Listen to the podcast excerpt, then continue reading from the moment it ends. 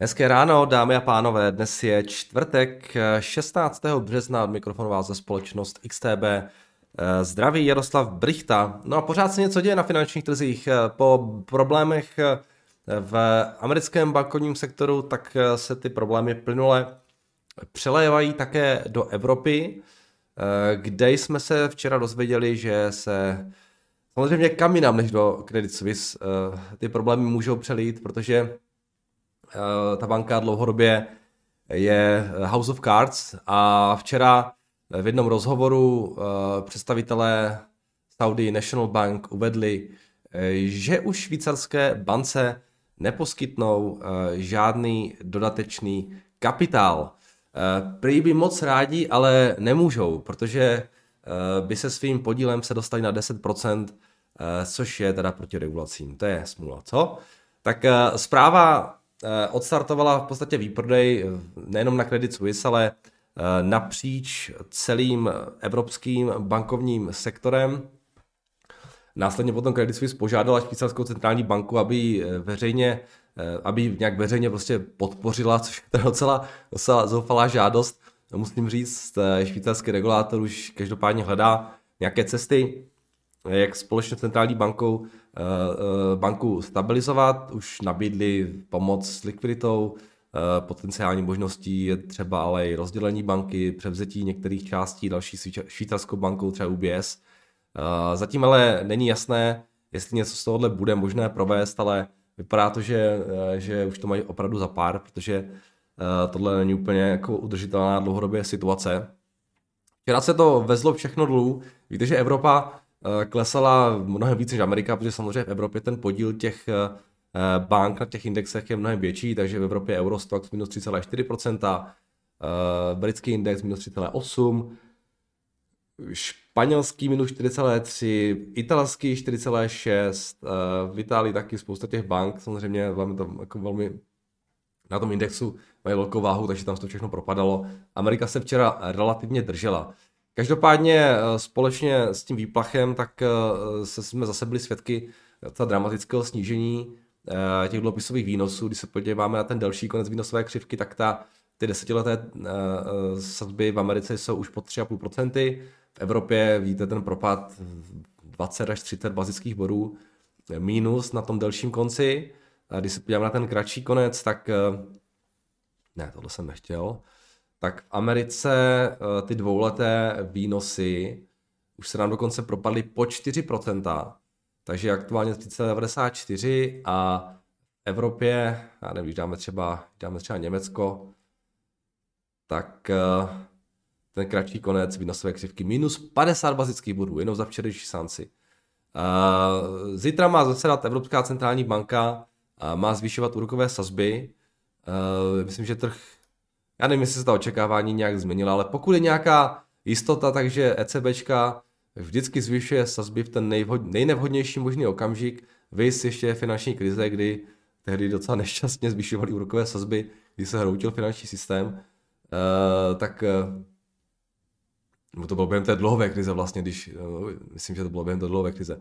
No, každopádně uvidíme, s čím přispěchají uh, ve čtvrtek, ale ale ale tady to úplně jako nevypadá na nějaký jako masivní utahování měnové politiky, že by teď úplně to těm bankám pomáhalo. Uh, každopádně inflace je v Evropě stále vysoká, takže bude to docela zajímavý ohříšek k rozlousnutí. Jak jsme se tady mluvili o tom, že uh, Fed je v takové zajímavé pozici, uh, kdyby chtěli zvyšovat, ale ten trh je trošku jako nutí k tomu, aby to nedělali, tak ECBčka to má ještě všechno mnohem horší, tohleto situaci. Takže včera rozhodně to bylo o těch bankách, ale Uh, pojďme se ještě trošku vrátit k tomu vyjádření Saudů, um, protože je to docela zajímavé. Zrovna včera, představte si to, no především, uh, tu náhodu Credit Suisse reportovala nebo zveřejnila svůj annual report, který museli pozdržet asi o týden. A asi to bylo tak děsivé, že se roz, uh, zhrozili až v Saudské Arabii, bych řekl. Jo. Tak Říkal jsem si, že eh, to přece nemůže být taková hruza, tak eh, jsem se pro jistotu podíval taky a výsledek teda je takový, že eh, se přidávám ke svým arabským kolegům a veřejně prohlašuji, že ode mě tahle banka teda žádnou kapitálovou, kapitálovou injekci taky nedostane.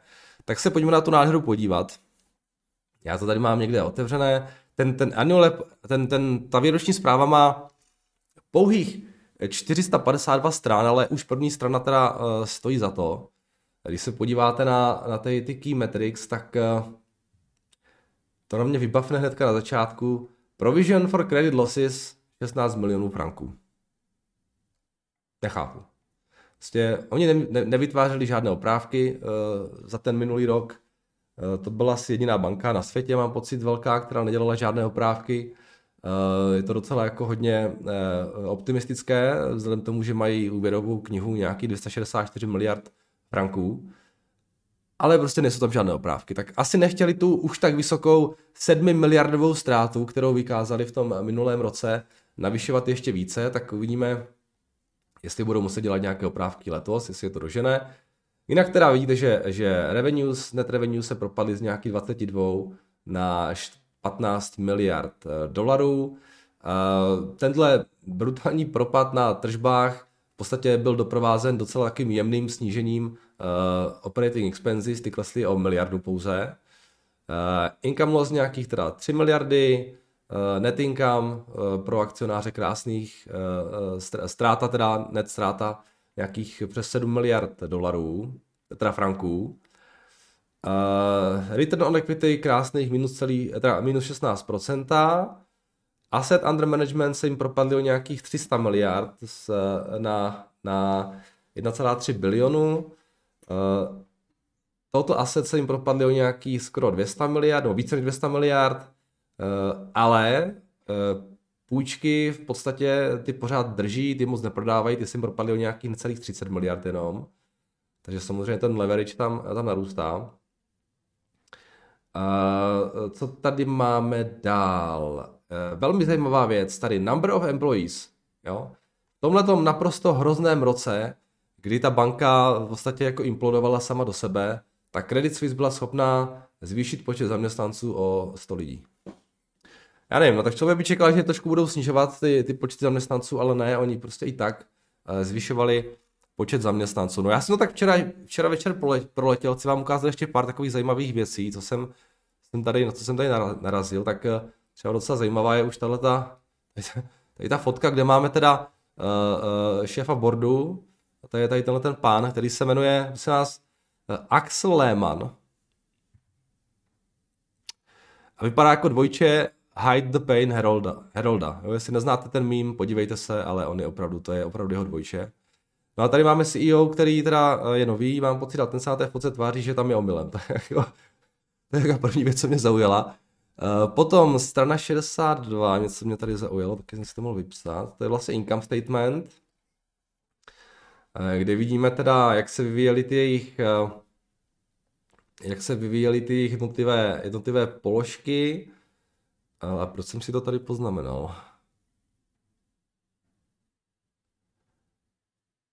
Uh, mají tady restructuring charges, expenses mají pouze 500 milionů, jinak teda máme tady net interest income, ten se jim plus minus držel, uh, commission and fees tím teda výrazně klesly z 13 na nějakých 8, 808 miliardy, trading revenues, no to je taky pryč, uh, 21 to bylo 2,4 miliardy, teďka to je ztráta půl, uh, půl miliardy a revenues jsou plus minus stejné. Potom strana 113, jo, to bylo docela zajímavé, tam je struktura toho jejich balance sheetu, tohle je fakt jako vtipné. Uh, tak podívejte se na to, oni mají, takhle vypadá ten jejich balance sheet, mají nějaký cash, securities, uh, secured financing transaction a tak dále. Mají teda tu loan, loan knihu nějaký 276 miliard, kterou kryjou depozitama ve výši 234 miliard. Jo, ty depozita jim samozřejmě jako dramaticky odtekla, takže momentálně mají více, více půjček než depozit, což teda není úplně, úplně fajn.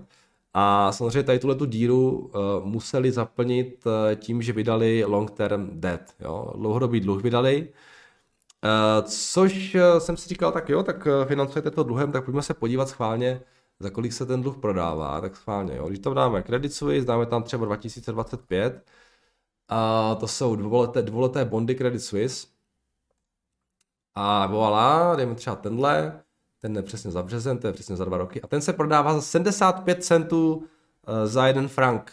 No, takže když tam dáme, když tam dáme uh, výnos, tak zjistíme, že ty, ty dvouleté bondy Credit Suisse nesou nějakých 18%. Jo. To je samozřejmě teďka v tom, v tom březnu, ale když to dělali někdy v tom roce, na přelomu toho roku, když to, když to vydávali ten tom přelomu roku toho, řekněme, eh, nebo koncem toho roku 2022, tak to pořád bylo nějakých 8%. Jo. Takže já tam nejsem žádný genius, ale, ale jako vydávat dluhopisy za 8% a potom půjčovat lidem uh, tyhle ty peníze za 4%, to mi ne, nepřipadá jako nějak úplně udržitelný business model. Jo. Takže tady vidíte, vidíte, že v jakých jako, problémech ta banka je.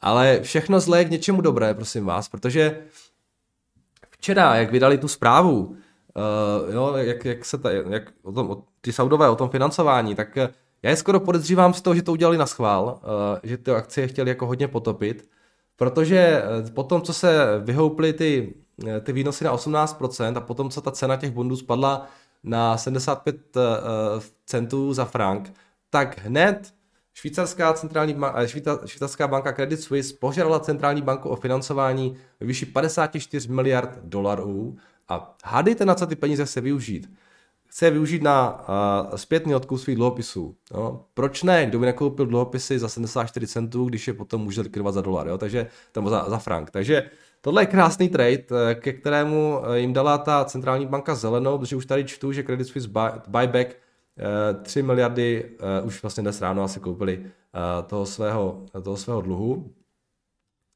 Takže to je docela, docela fajn, tady tohle, docela pěkná transakce, která jim určitě trošku, trošku pomůže. Uh, takže takhle vypadá tady jejich balance sheet. A potom, co jsem tady chtěl, ještě strana 114, tady bylo něco, takhle to vypadá potom, jak to mají poskládané, vidíte, že vidíte, že když se podíváme na, ten, na ty dluhopisy, tak oni měli v podstatě uh, ve splatnosti do jednoho až tří měsíců mají momentálně nějaký 2,5 miliardy a potom ve splatnosti 3 až 12 let mají nějakých 24 miliard, takže tohle to pravděpodobně budou chtít řešit co nejdřív. No a potom Jo, oni v podstatě 20% dluhu potřebují refinancovat do, do vlastně jednoho roku. Jo. 20% dluhu potřebují refinancovat do jednoho roku. Samozřejmě za ty úrokové sazby, které tam mají, to dost dobře nejde. Takže s tímhle tím musí něco dělat a dostali zase nějakou pomoc, nebo dostanou nějakou pomoc v tomhle od eh, švýcarské centrální banky. Tohle je ta klíčová věc, kterou oni potřebují vyřešit, protože eh, s takhle vysokým uh, cost of capital se samozřejmě jako, jako banka nemůže, nemůže fungovat prostě nikdy. No a potom uh, moje nejoblíbenější strana je strana 163 a tady se dozvídáme, že jak, jak vypadá ta jejich uh, deriva, uh, kniha derivátů, a tohle, tohle je zajímavé, protože samozřejmě Credit Suisse má strašně moc derivátů na knize eh, v hodnotě nějakých 69 eh, miliard eh, franků. Spousta toho jsou ty OTC deriváty, což jsou takové jako dohody s tou protistranou, není to nic úplně, úplně jakože standardizovaného. A tohle je se nás tohle je finanční Fukushima, jo, uh, tohle je, nikdo moc neví úplně, co tam všechno je, těžko se to jako nějak hodnotí, nikdo toho nevidí, uh, všichni tak jenom čekají, až to bouchne. A včera jsme se dozvěděli, že třeba BNP Paribas včera prý řekla svým klientům, že, že přestane akceptovat swapy, kde je Credit Suisse protistranou a uh, to je vlastně, myslím, první velká evropská banka, která něco takového udělala. V Americe už měsíce Eh, ty americké banky omezovaly to svůj, eh, ten svůj counterparty risk vůči eh, Credit Suisse a momentálně, to bylo myslím na, na žádost SEC a už tam v podstatě mají jenom nějaké, nějaké fakt jako drobné jako vůči nim, jo. takže největší americké banky už, už měsíce od nich dávali ruce pryč, teďka už některé evropské banky a kolem tady tohle portfolia opravdu musíte chodit velmi po špičkách, a doufat, že tady jako akcionář teda, že se tam jako nic, ne, že tam jako nic nevybouchne, protože um, opravdu tohle je podle mého názoru super, super riziková záležitost. A hrozně blbě se to jako nějak hodnotí, analyzuje, prostě nevíte, co s tím máte dělat, protože uh, proto, a já, já tak si nějak podezřívám, že možná uh, ani oni sami neví, jestli se to dá nějak jako snadno zlikvidovat, nebo co s tím, prostě jenom, jenom díky tomu ta banka, ta banka je víceméně, jak bych řekl, neprodejná, jo? nebo nebo dá se prodat třeba část, nějaké, nějaké ty úvěrové portfolia a tak dále, tomu, té, té UBS, ale jak tohle to jako chcete jako rozmotat, jo, uh, to, to bude docela zajímavé. Ta jejich balance sheet vypadá, kde máme tu balance sheet, uh, to je na straně vteřinku 166 by to mělo být. Ne. Jo, ta balance sheet vypadá takhle potom ve finále a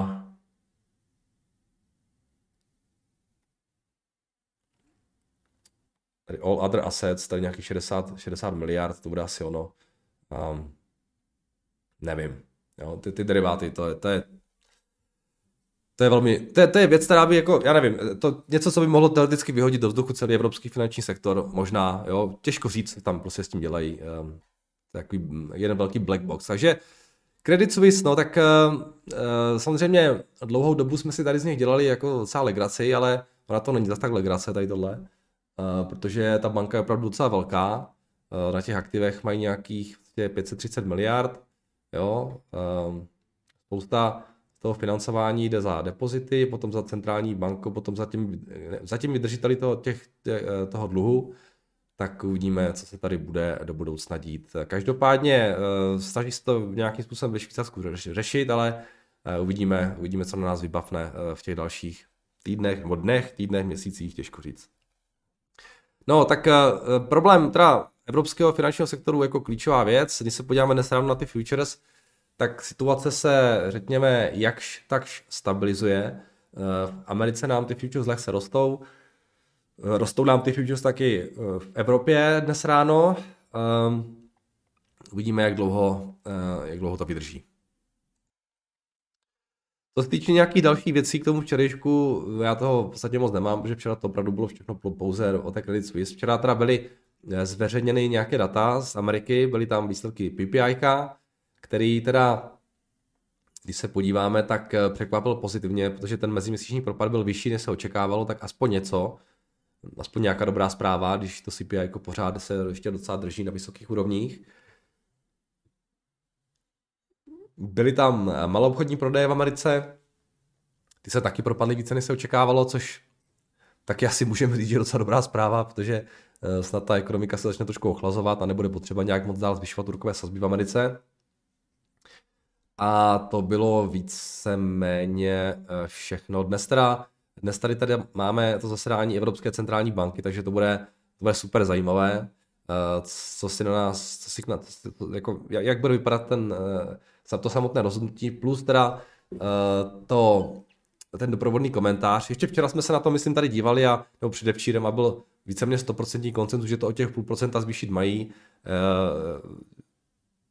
Asi to zvýší, jo, to si taky myslím, že to jako pravděpodobně prostě budou zvyšovat, protože oni dávali najevo, že to chtějí zvyšovat mnohem více, eh, než těch 50 bazických bodů, ale uh, bude, bude zajímavé sledovat ten doprovodný komentář uh, Lagardové, jestli třeba budou nějaký, nějak, jestli nějak, udělají nějaký krok zpátky, co se týče toho, toho budoucího výhledu protahování měnové politiky. Ta situace není úplně závidění hodná, protože vlastně teď se jim to tady začíná všechno hroutit den před tím zasedáním ECBčky, takže ještě nemají asi úplně dost informací a tak dále, nevím.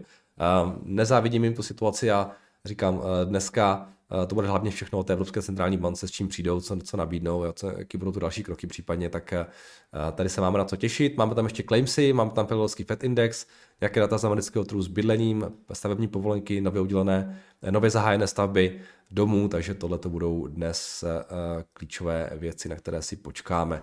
Když se podíváme na FX, tak včera Eh, včera euro, eh, to, co nabralo po těch amerických bankovních problémech, tak to poslušně včera odevzdalo.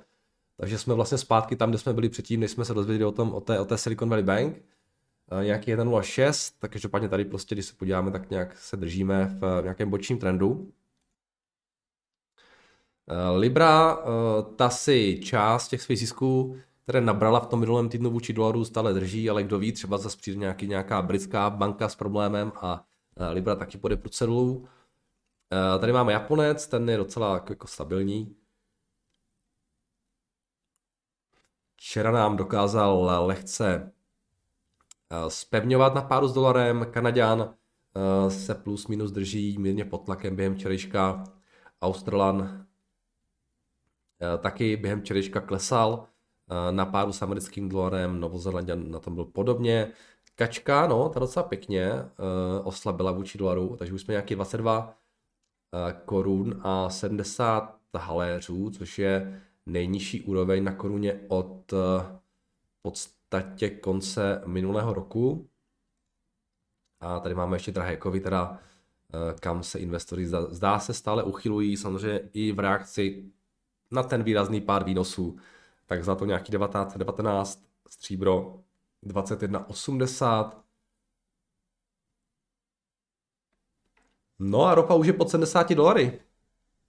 Kdo by to byl řek? Ale je to tak. Eh, samozřejmě ty obavy eh, ze z, finanč, z toho dění ve finančním sektoru asi úplně ne, a dopadu případných na ekonomiku asi moc úplně nepomáhají, takže ropa pod 70 dolary. Tohle si myslím překvapuje uh, hodně lidí, včetně mě teda, to bych nečekal, že budu až tak dolů. Uh, tohle jsou teda ty hlavní indexy, co nám dělá krypto. Krypto drží uh, 24 tisíc dolarů na Bitcoinu a Ethereum nějakých 1640. Tak jo, takže ode mě je to eh, všechno a pojďme se podívat na vaše dotazy, které jste mi tady nechali. Tak. Ahoj Jardo, včera se zapadl, vlastnil bych Google, který jsem celý prodal a teď dotaz, který v této, této době začíná být dost aktuální. Jak prosím tě funguje tříletý test?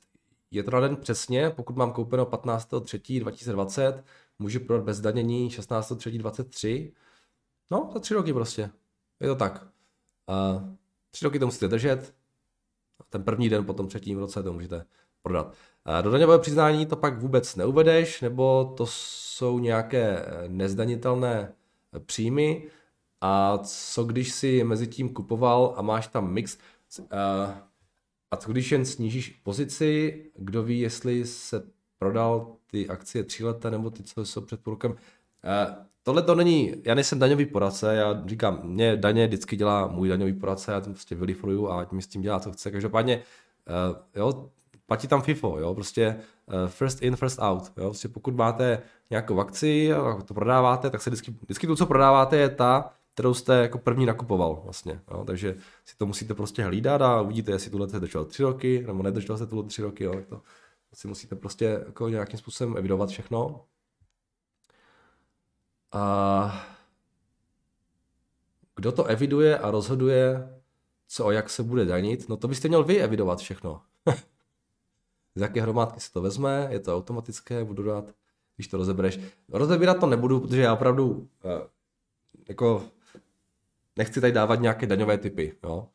Takže eh, zkuste si tak počít něco na netu, nebo se fakt poraďte s nějakým novým poradcem, nebo na netu k tomu je spousta, spousta určitě článků, takže běžte spíše tam, ale eh, do daní se tady moc pouštět nechci, protože já zhruba vím, ale stejně to všechno nechávám dělat svou daňovou poradkyni, protože uh, si to nechci lejznout tady tohle vůbec, jo.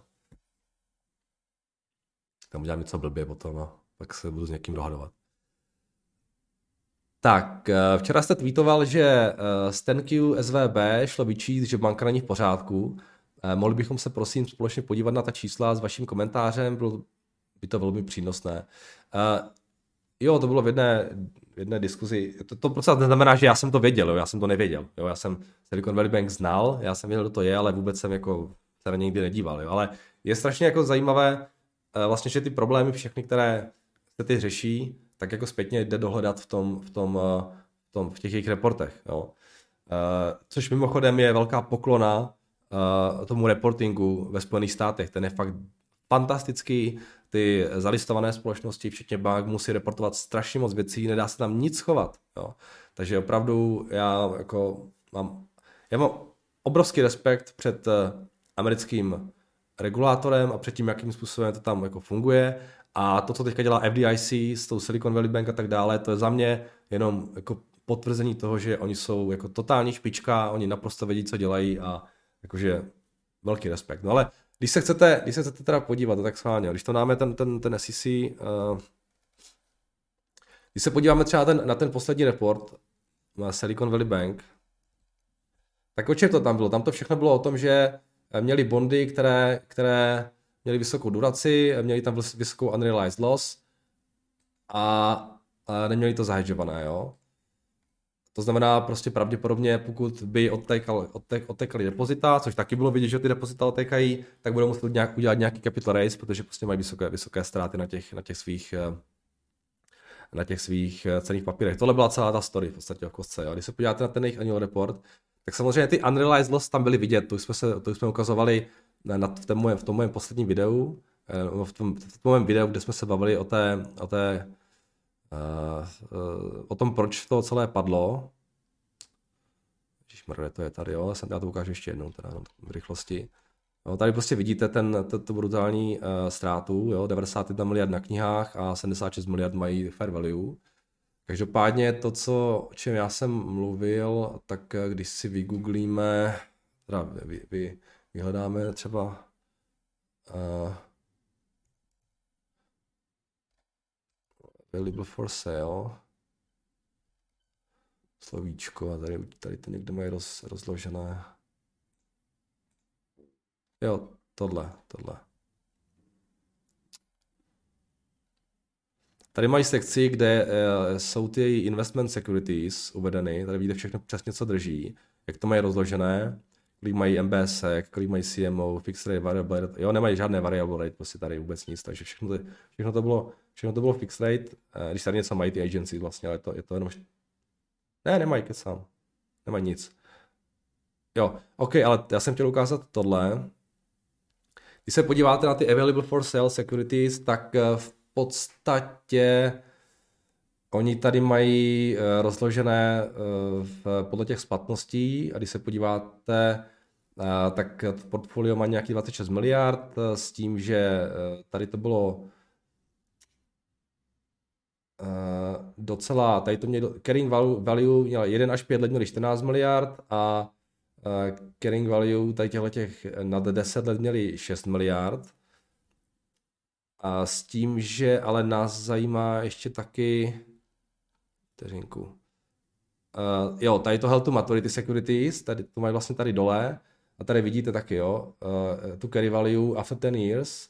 A vidíte, že prostě tady mají nějakých 56 miliard MBSX, average yieldem 1,54%. Jo, takže samozřejmě, jo, pokud máte na 10 let 1,54%, Eh, logicky prostě budete ve velké ztrátě, pokud vám ty výnosy vystoupají ke 4%. A co je tady taky velmi zajímavá věc, eh, kde to je,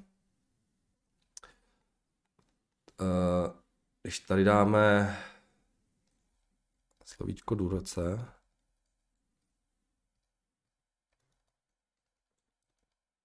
weighted average, jo, tady to tady je. Tak tady se dozvíme vlastně, že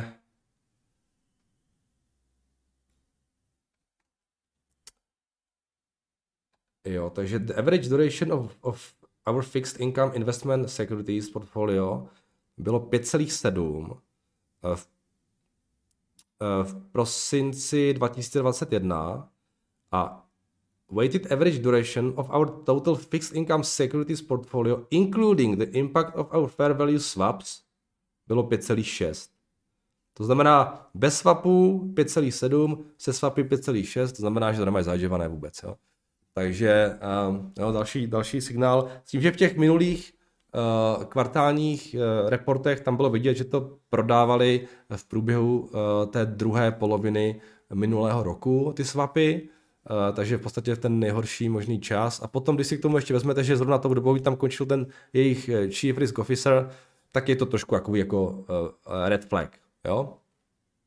Takže všechno, nebo tyhle ty důležité věci, které nakonec tu banku víceméně jako stály uh, život, tak uh, tady jsou. Jo. Akorát si to musí, musel, musel jste si to dát všechno uh, dohromady, což uh, si nedal dohromady nikdo. Jo. To je prostě poučení pro příště. Uh, trh to taky nedokázal zapracovat správně a ten capital raise nakonec všechny překvapil. Jo. Ale když se na to díváme zpětně, tak jako vidíme, že ten problém tam je a že když ty depozita budou otékat, že prostě ten capital raise budou muset udělat. Jo. Takže to je, jo, Um, je úžasné, že to nemůžou schovat. Jo, to je super. A pro příště k poučení zase. Vždycky, vždycky se něco naučíte nového, říkám. No, takže i, i v této krizi ne, jste se něco, já jsem se určitě něco nového, něco nového přiučil.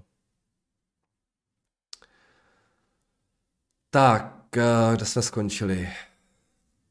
Tak dobrý den, Nado. Myslíte, že po pádu bank uh, může být ohrožený Upstart? Uh, tak jako Upstart není banka, že jo? takže tam, tam ten problém je trošku něčím jiném. Tam ten problém je v tom, že zamrznul ten trh s těma sekuritizovanýma půjčkama a samozřejmě dokud neodmrzne, uh, tak Upstart ne, že může být v problémech, ale je v pořád problémech. Prostě tam nemají žádný velký revenue, vykazují ztráty, protože ten biznis prostě stojí. Jo? Takže Eh, čím díl bude stát, tím větší problém to bude. No, to, je, to je jasný.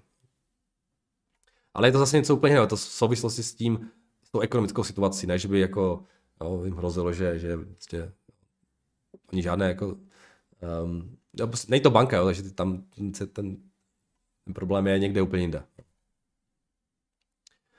Tak, ahoj, do dvě věci by som si dovolil poznamenat. Za prvé výběr článku a news z různých periodik a kanálů, velmi nápomocné, bez debaty, len strašně málo.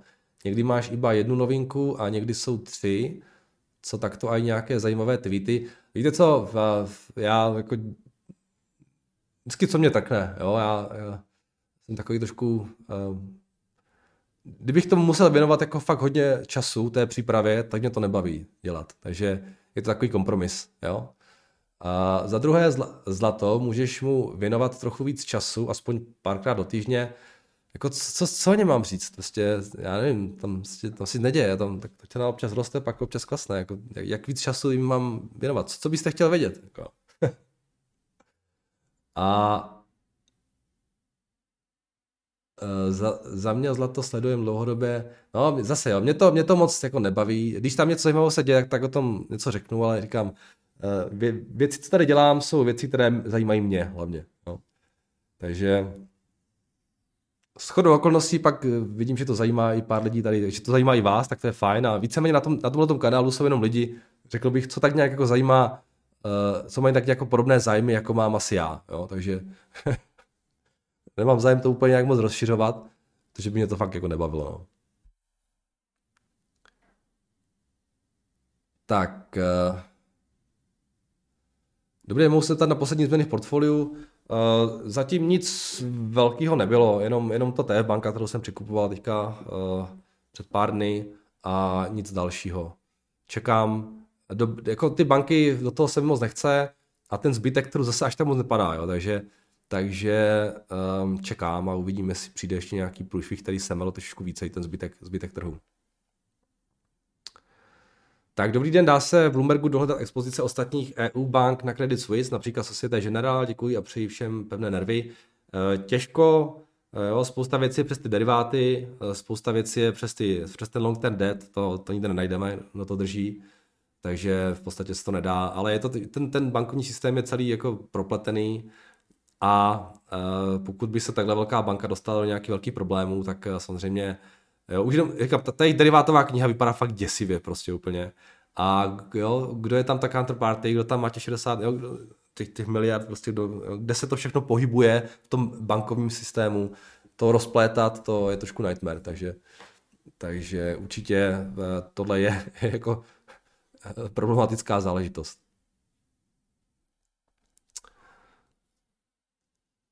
Ahoj, děkuji za super video. Chtěl jsem se zeptat na jednu technickou věc. V nějakém minulém videu se rozebíral problém, že, že se nejde dostat na webové stránky některých firm. A dával jste pak tip, že se tam dá dostat skrze jejich název a nějaké zkratky. Uh, jo, tak je to, je to IR, Investor Relation. Když napíšete na, do Google nějakou firmu, kam, která blokuje přístup Evropanům, a dáte, ale dáte za to IR, tak se dostanete na ten jejich investor, investor relationship. Jo? Ale myslím, že ale já jsem vždycky chodil jenom na tuhle tu stránku, jo? já nechodím dál, na ty další stránky se asi nedostanete, já nevím, ale, ale na ten jejich IR se vždycky dostanete, protože oni potřebují, že oni jsou jako mezi, pokud jsou zalistovaní na burze, tak mají akcionáře, že jo, a nemůžou blokovat prostě přístup informacím akcionářů, takže uh, tato stránka většinou funguje.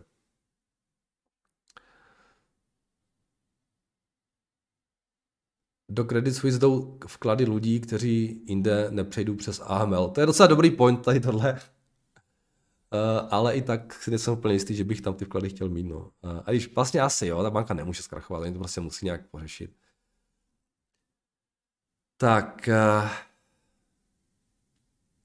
co tady máme dál? Ahoj, chtěl bych něco vysvětlit, když nastane hypotetický scénář, mám půjčeno od banky peníze na byt a moje banka zkrachuje, co se stane s mým dluhem na nemovitosti a nemovitosti. Eh, z ceny nemovitosti už mám zaplaceno, ale jednu třetinu mám přibližně na hypotéku. Eh, bylo by to krásné, kdyby na vás zapomněli, že? ale bohužel se to nestane. Eh, ta, ta vaše hypotéka je součást aktiv té banky a ty aktiva mají nějakou cenu, takže pravděpodobně by to koupila nějaká jiná banka, nebo by to někdo prostě převzal a platil byste pořád, takže se nebojte, že pro vás to nic nemění, vy jste dlužní, vy jste v pohodě, vy prostě budete pořád platit podle toho, jaké, jaké jsou dohodnuté podmínky, ale samozřejmě budete platit asi někomu jinému. Tak ahoj, se říkáš na Bank of America, banka je za poslední měsíců v dolů 20%, je tu bankovní krize, ale že by taková, myslím si, že uh, tak vážné to není, a aby byly velké banky jako Bank of America ohroženy. Uh, no, souhlas, uh, to určitě jako bych se nebál, že Bank of America bude nějak ohrožená.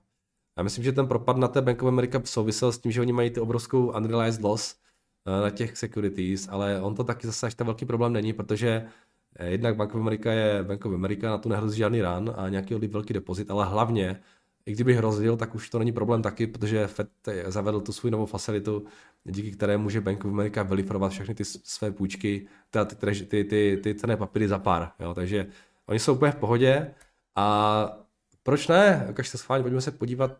Já jsem, co ta akce udělala. 28 dolarů, jo.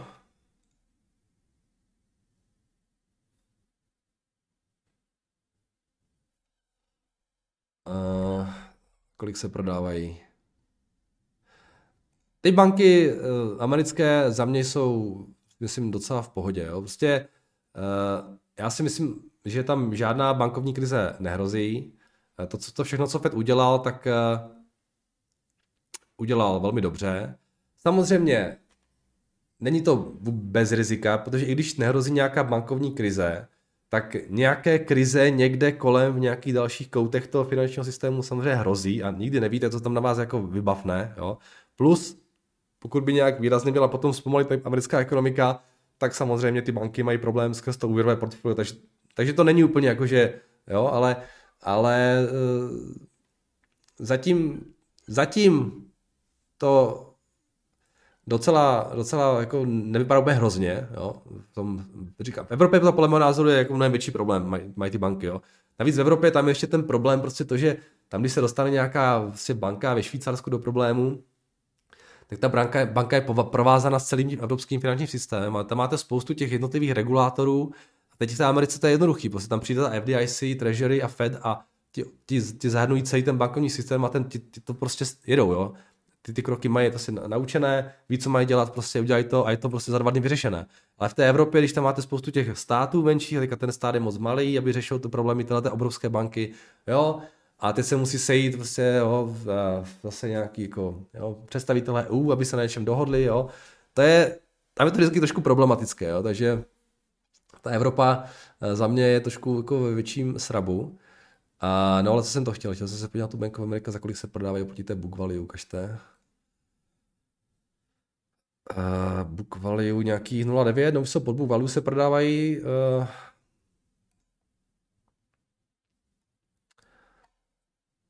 No, ten return on common equity není nějak jako bůh jaký, když se srovnáte třeba s, kolik má JP Morgan.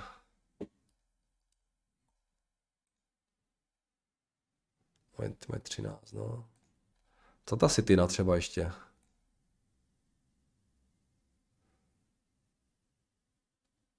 Uh...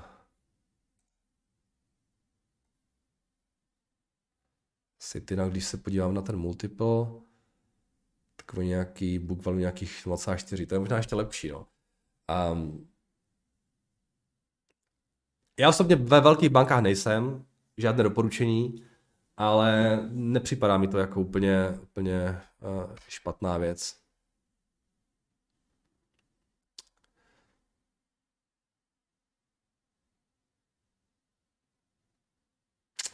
No, uvidíme. Třeba se rozhodnu. Ale zatím, zatím nemám žádnou pozici. Ale ne, ne, ne, nevypadá to podle mého názoru úplně špatně, no. Tak, jdeme dál. Uh, jo, tohle je víceméně všechno od vás. Tak pojďme ještě na maže mi to dotazy a tady máme dvě věci. Ahoj Jardo, mám možný, mám možný hloupý dotaz, ale ber prosím eh, v potaz, že sektor bank jsem nikdy příliš nesledoval, ani za ním nevím. Koukám teď v souvislosti na bankovní krizi, na grafy bank a říkám si, proč za 15 let většina bank nevyrostla na bývalá all-time high před krizi 2009. Chápu, že padá 10 let v kuse Credit Suisse, když je eh, to vlastně bankovní organizovaný zločin, ale proč je od roku 2007 Unicredit Bank minus 91%, RST minus 47, eh, z USA Bank of America téměř též minus 47%, od roku 2007 Wells Fargo je alespoň 10% v plusu od roku 2007, eh, z Číny Bank of China stojí 20 let prakticky stejně, ze Švédska a tak dále, jasně. Je šance na návrat na all time high. No, svět se hodně změnil od té doby.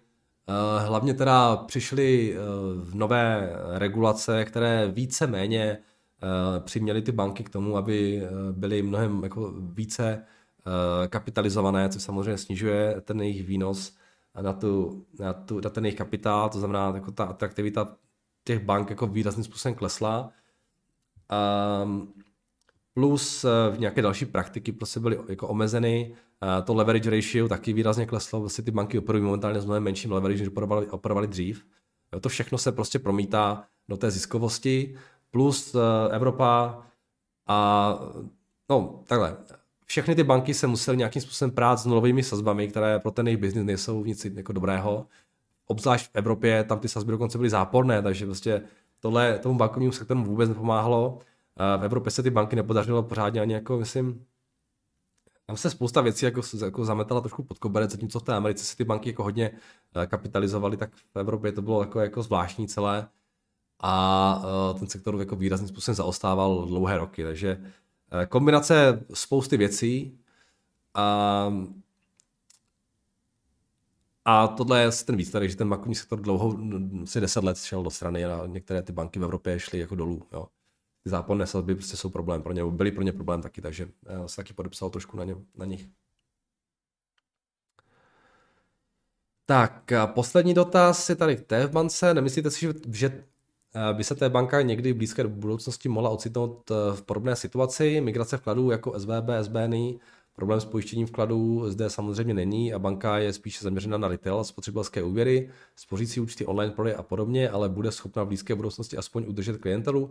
Nebudou klienti z depozity nuceni přejít k větší konkurenci a tím nespustí výprodej aktiv eh, v nevhodnou dobu. Přece jenom této bance vyhovuje trochu jiné ekonomické prostředí, také které takové, které přesně vyhovovalo SVB a SBNI. Eh, všem se daří, nikdo se nebojí zadlužit a podobně.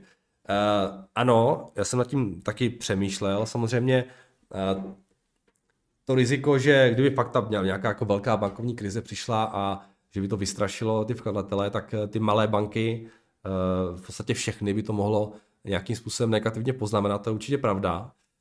Otázkou je, jestli jestli to stane, jak moc velký to bude. Samozřejmě taky je potřeba, vy jste to zmínil, říct to, že ty depozita jsou pojištěná, jo? takže pokud máte zaměřený na nějaké menší vkladatele, tak eh, nevím, jestli úplně je důvod, uh, jo, abyste od té banky odcházeli.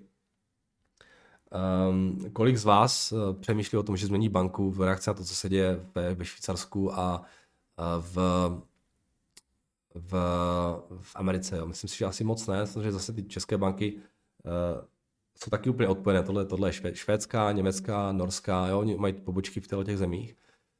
Takže určitě nějaký spillover do těch menších bank být může podle toho, jak závažná ta situace bude. Bez diskuze.